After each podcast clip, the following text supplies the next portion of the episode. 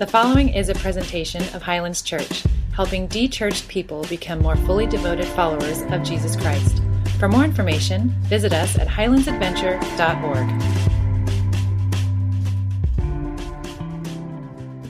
Thank you, Dan. That's very nice. How is everybody this morning? My name is Katie Griffin. I'm the pastor of Family Children's Ministry and Missions Ministry here at Highlands Church. And uh, it's been a great morning so far. I did enjoy that extra hour, as everybody has said. That was I was up early, and I found myself going, "What do I do now?" I'm usually late, so it was great to be here and um, to uh, get here. I have some extra time. And also, I was wanting to just ask a special favor. I forgot to mention this last service. Uh, on Tuesday, I'm leaving for the Dominican Republic on a missions trip. And I would, I would really love your prayers for myself, for the travels there, and for my family back here at home without their mom for a week. So uh, if you could remember me in your thoughts and prayers, I'd really appreciate it. And I'll give you an update when I get back. It's going to be incredible, I know. So, I wanted to share this morning with you about a story in the Bible that I believe that shows us today how God never gives up on us and how he is actively pursuing us no matter what we've done, no matter our sins or mistakes or things that we've done in the past or things that we've done, that He is always committed to chasing after us. That Jesus is our mediator, and in Him we are redeemed by His love. By His love that sets us free. And so He sets us free from our sins, but we're not perfect, are we? That's a good thing. It is so beautiful for people to know that we make mistakes and how it is through His love that we are changed. Now, here at Highlands, we like to say this we like to say, no perfect people allowed.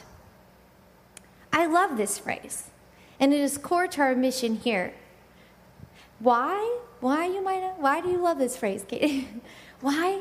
Because praise God that we are far from perfect which allows us to give Him all the glory because of His perfection. Now, like today, I was going to take a look, and we're going to go through the um, how really the Book of Acts. There's another one in the Book of Acts, chapter nine. But we're going to take a look how God actively pursues, and how He pursued this one. And in this one, the world would say this: the world would say, "Why him?" But, he's, but it's God. And God said, Yes, him. And so God actively pursued Saul.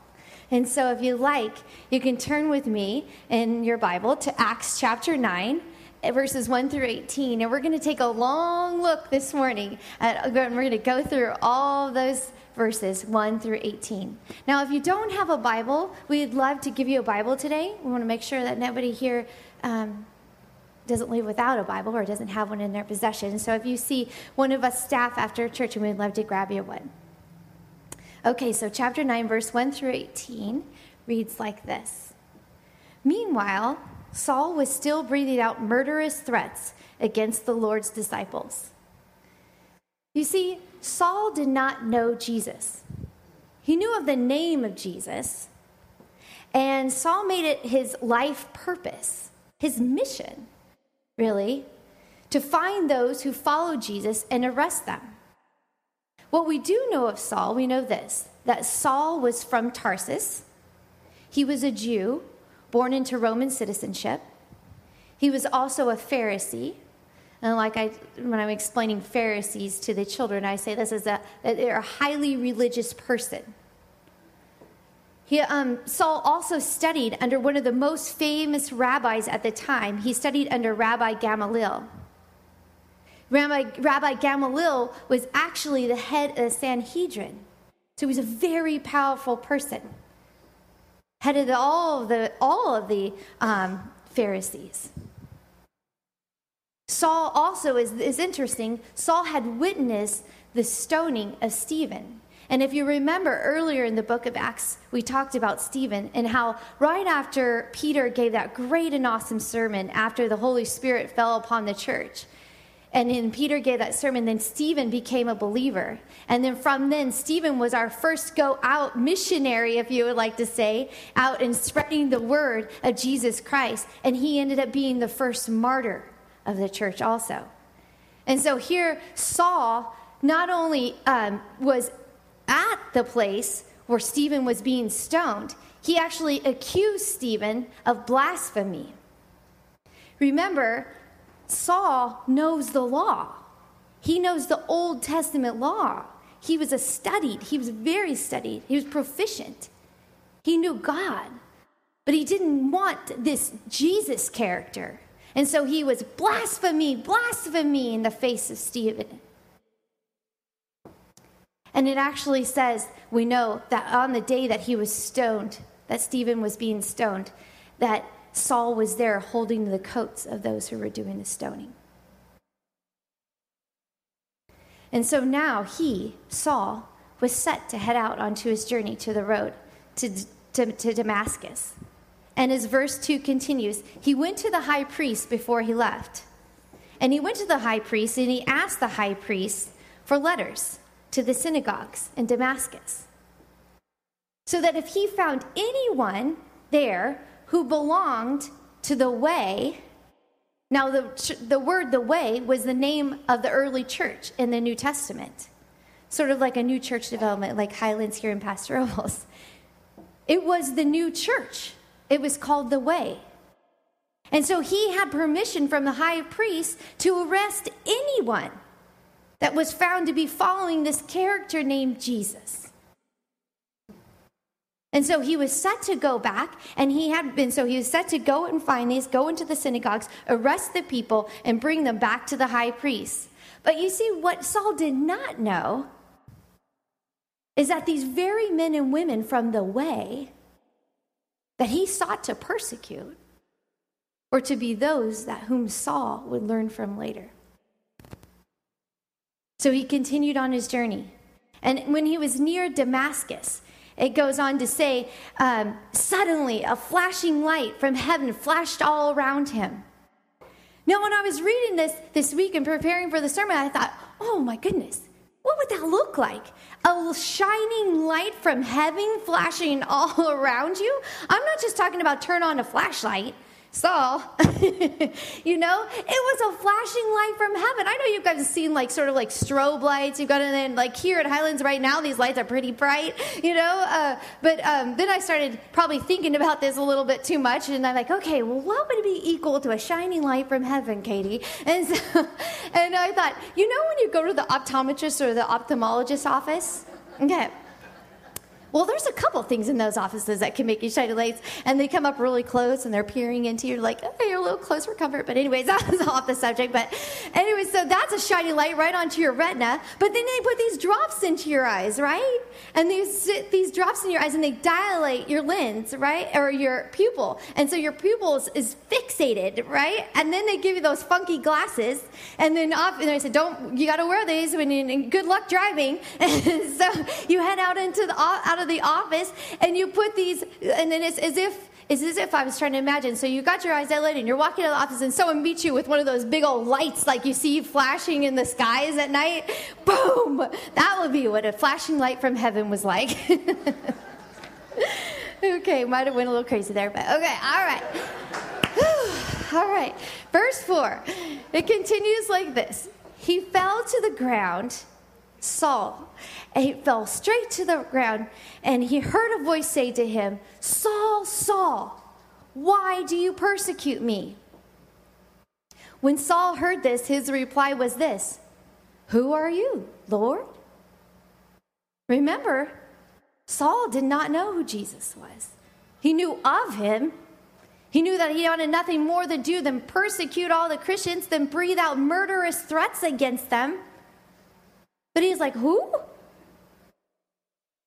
And so, right here, I think it's interesting because right here, Jesus replies back and he says this Hey, Saul, I am Jesus, who you are persecuting.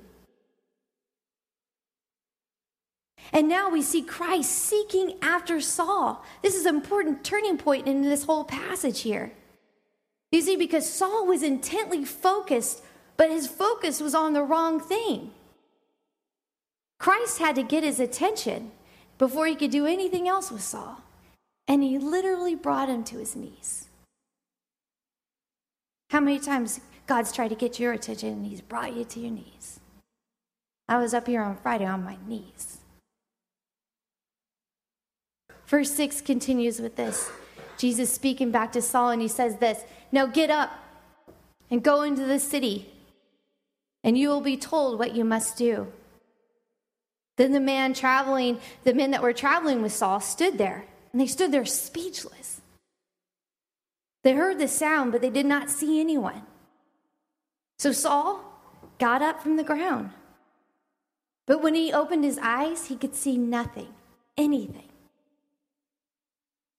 So they led him by the hand to Damascus, this once powerful man this man who was the highest study of all the, the Pharisees and was just you know, blah.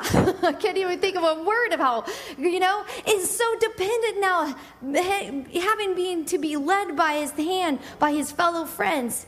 For three days, it says in the word that he was blind. He did not have anything to eat or drink.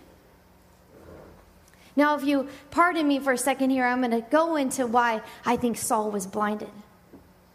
Saul was blinded by the light. The men traveling with him could confirm it. They knew something had happened. Whatever it was, it made him, them, each of them speechless. They heard it all, but didn't see anyone. Saul was blinded, and his men were helping him. He had to be led back, back by his, with his hand back to Damascus, Jesus blinded him physically to let him know that he was spiritually blind too. Christ blinded him. He was blinded because he wasn't seeing the truth. He was blinded to let him know he wasn't seeing God. He was blinded because he wasn't seeing the way to God. He was blinded because he wasn't seeing the point of God. He was blinded because he wasn't seeing the scriptures. He might have memorized them. He might have known them from the back of his hand. He might have studied under the, the best guys, the best rabbis there might be, but he didn't know them. He was blinded because he wasn't seeing what God wanted him to do with his life. Thank you for my rant there. I wonder if Saul, in those three days, now, had time to be still before God. You see, because God has a redemptive plan for him. Saul was not unreachable. We're not unreachable. And it goes on to say this in Damascus, there was a disciple named Ananias. The Lord called to him in a vision Ananias. And I love this. Ananias didn't go, huh, what? Who just woke me up? What's going on here? Ananias says, Yes, Lord. The Lord told him, Go to the house on Judas on Straight Street. And we kind of laughed about this in staff on Tuesday. We're like, Straight Street? Why didn't he call it Cricket Street? Why didn't he call it this street? we couldn't figure, none of us scholars could figure out Straight Street there. He goes on to say, and ask a man from Tarsus named Saul, for he is praying. In a vision, he has seen a man named Ananias come and place his hands on him to restore his sight. Lord, Ananias answered, I have heard many reports about this man and all the harm he has done to your people and to the saints in Jerusalem. And he has come here with authority from the high priest to arrest all who call on your name. Come on.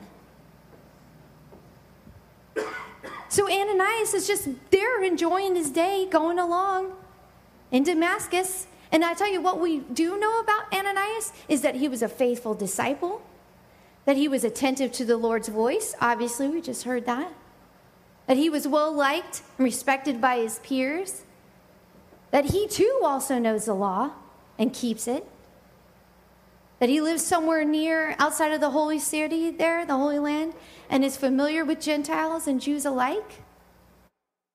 And this is interesting. This is the only time that we've ever heard about Ananias in the entire Bible. So you got to put yourself in Ananias' shoes here. And you start to think, he's like, I've done nothing wrong. I've done nothing more than just follow you, Lord Jesus Christ. Me? Do you really know how bad Saul is? Could we fix somebody else, Lord? you ever had a calling or someone God, Lord, spoke to your life and you're just like, uh uh-uh. uh. no, Lord. Somebody else. Choose somebody. I'm fine. But really, it's interesting. We go on to verse 15 now. And verse 15 says this But the Lord said to Ananias, Go. Simple. One word. Go. Those times when God's calling us to do something in our life, His word is simple go. But, uh, but here, God gives him just a little bit more. He goes on to explain why he's saying go to Ananias. I love this about the Lord. He says this to Ananias He said, This man is my chosen instrument to carry my name before the Gentiles and their kings and before all the people of Israel. I will show him how much he must suffer for my name. So then, Ananias, and I've got to imagine Ananias at this point. You could go ahead, put yourselves back in Ananias' shoes. He's obedient. And so he goes back and he's probably shaken. He's going to walk up to Saul. He's heard all these stories. He's a murderer. He does nothing. He'll hold your coat while you're being killed. I mean, you know what I mean?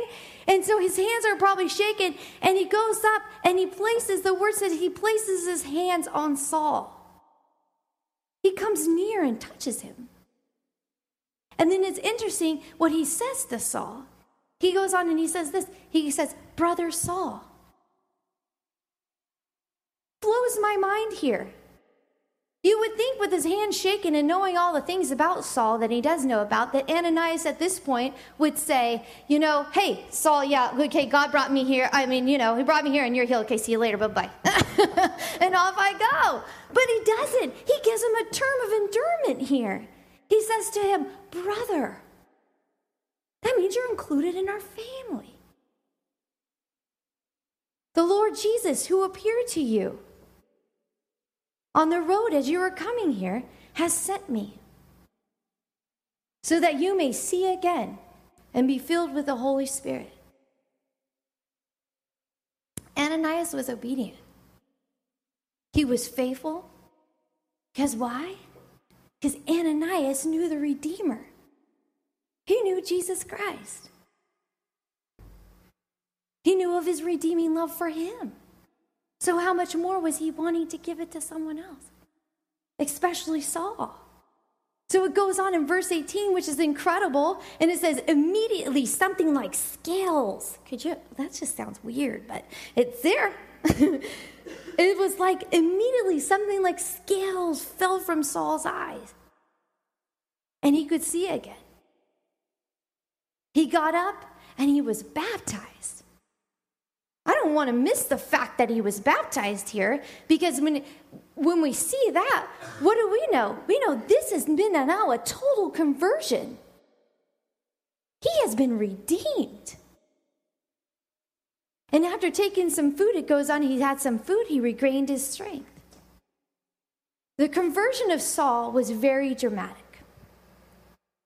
Christ took a man, a man there, that was determined to stamp out Christianity.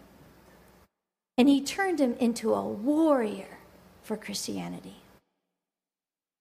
The man, once known as Saul, who we've been talking about, the persecutor of Christians, the one that sought with everything in his whole being to arrest every single person that had anything to do with the church of the way that Saul became Paul,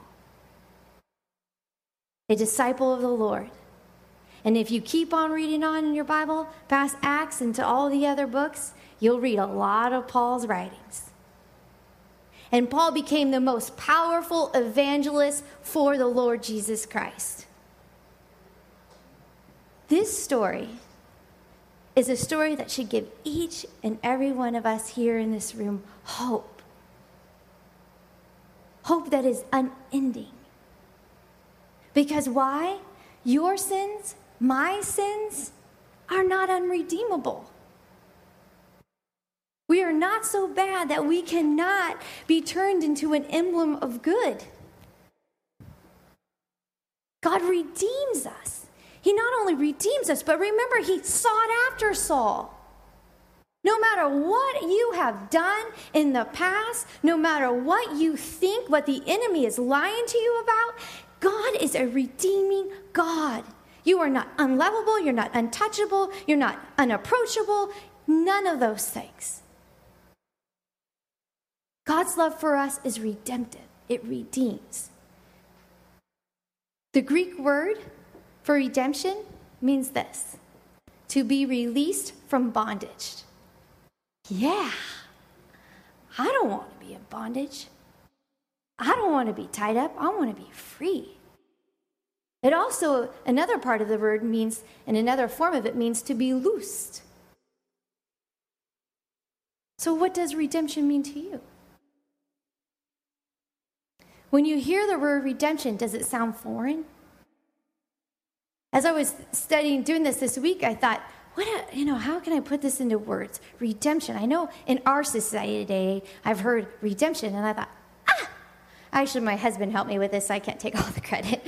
um, and uh, he's like, and we were th- talking, we are like, you know, when you get a coupon, and you get a coupon in the mail or whatever, you know, you might just pick one up at a store. Well, a coupon, it's already been paid for, right? It's all paid for. There's, you didn't have to pay for the coupon. It, your coupon is there. All you have to do now with the coupon is what? Yeah, turn it in, redeem it. It was absolutely free to you. He was purchased. Jesus Christ purchased, not he was purchased, Jesus Christ purchased our freedom for a price. It was his blood on that cross at Calvary. As we are told in John 8 26, it says this We are redeemed by the blood of Christ. We are set free. We are loosened. We are released from bondage from the power of sin. God wants to change us, He seeks out after us. Now, another thing, too, we could learn from this is that most of, our, most of us consider ourselves intelligent people. For me, that's some days. some days, some days not. Um, so let me ask you this question. So, if that is true, why do we fight against someone that is more intelligent and much more powerful than we? Saul did it. Remember, Saul was really intelligent. He could quote anything from the Old Testament. He knew his law and he knew how to keep his law. But what he didn't know, he didn't know Jesus Christ. He didn't know that he was in bondage, that he needed to be loosed. I love this scripture, the scripture that says this, that God says this. He says, I stand at the door and I knock. I'm teaching the Alpha course right now, and in the Alpha course, they show this picture of this artist that painted this scripture. And it was Jesus Christ at this door. And there was all these vines all around it. It's just a gorgeous painting. And Jesus Christ is standing at this door, and he was holding this little lantern of light. Because I always just imagine light with Christ. And so he's standing there with light. And I looked at the door, and he's getting ready to knock on the door. But interesting in this painting on the door, there is no doorknob. You see, because Christ never forces his way in, he never opens the door like this. You know where the doorknob was located? On the inside of the door. Because Christ, he just, he just stands at the door and he knocks.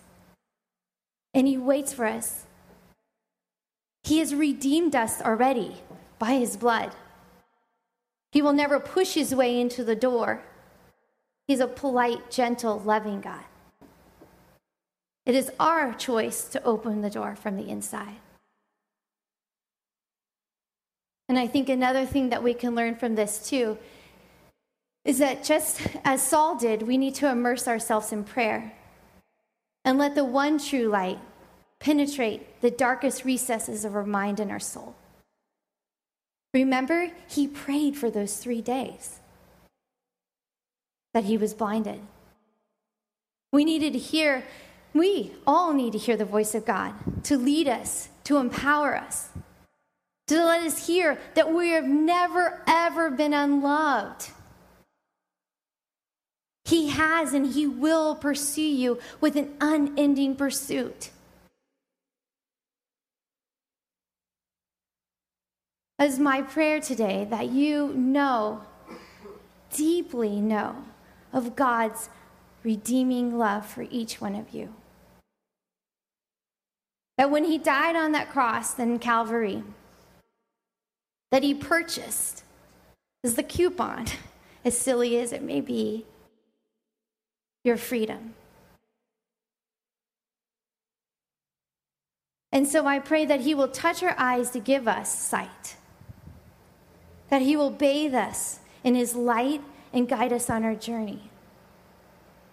And just as Ananias, let's not forget that important part of what we learned today about Ananias also.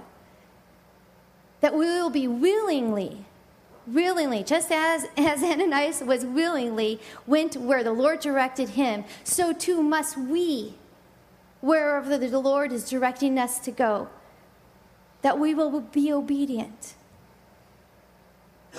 That the world tells us that, that the word tells us that we do that we all fall short of the glory of God. There is not one of us in here that does not need to be redeemed. No matter what you've done in your past, nothing is too great for God. Jesus radically, radically, radically pursues us to show us of his redeeming love. Lord, I thank you for this morning. I thank you for each and every soul in this room. That they do not walk out of these doors here this morning without knowing how much they are loved. How much that you paid the price for them. How much that we can learn from Saul. And if Saul was brought to his knees, sometimes we just need to get on our knees. Sometimes we might learn from Ananias here this morning is how we just want to hear you, Lord, and be obedient to you and to follow your direction in our life. Lord, we love you very much. You are an awesome God. And may our lives reflect you. In Jesus' name. This has been a presentation of Highlands Church, helping de-churched people become more fully devoted followers of Jesus Christ. For more information, visit us at highlandsadventure.org.